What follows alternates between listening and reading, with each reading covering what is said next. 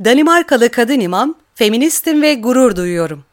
7 Şubat 2017 Burcu Karakaş Şerin Kankan geçen sene Danimarka'nın başkenti Kopenhag'da Meryem adlı cami açmış bir kadın imam. Meryem Camii, Kuzey Avrupa'da kadın imamların öncülük etmesi açısından bir ilk. Şerin Kankan anne tarafından Fin, baba tarafındansa Suriyeli. Babasının ailesi Suriye'yi politik nedenlerle 1970'li yıllarda terk etmiş. Babası ve annesi Danimarka'da tanışıp evlenmişler. Kankan Kopenhag'da doğup büyümüş bir kadın. Babasını feminist olarak tanımlayan Kankan, çocukluğunda cinsiyet rollerinin evlerine hakim olmadığını anlatıyor. Babam yemek yapar, evi temizlerdi. Şanslı görüyorum kendimi. Toplumsal cinsiyet rollerine bürünmüş ebeveynlerle büyümedim.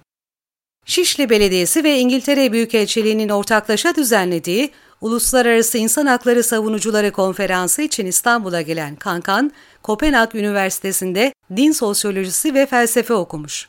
Danimarka, Mısır ve Suriye'de Arapça eğitimi almış.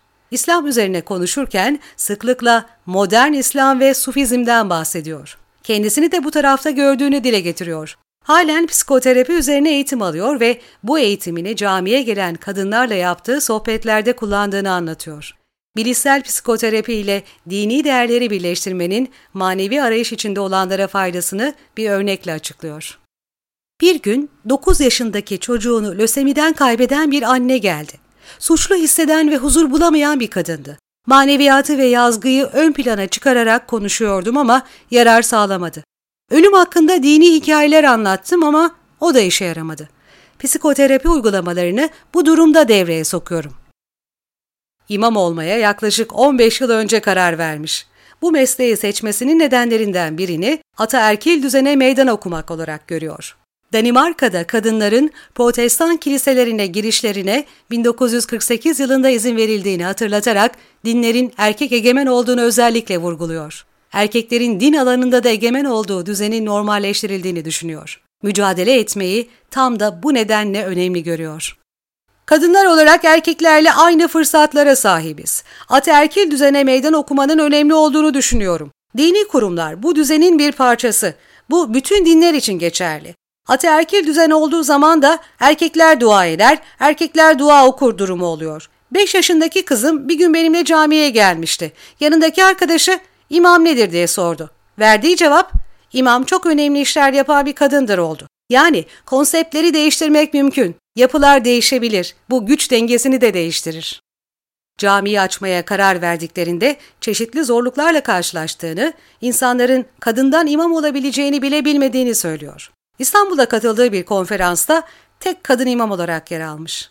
Katılımcılardan birinin kadın imam, değişik ama tuhaf sözünü üç kere tekrar ettiğini unutmamış.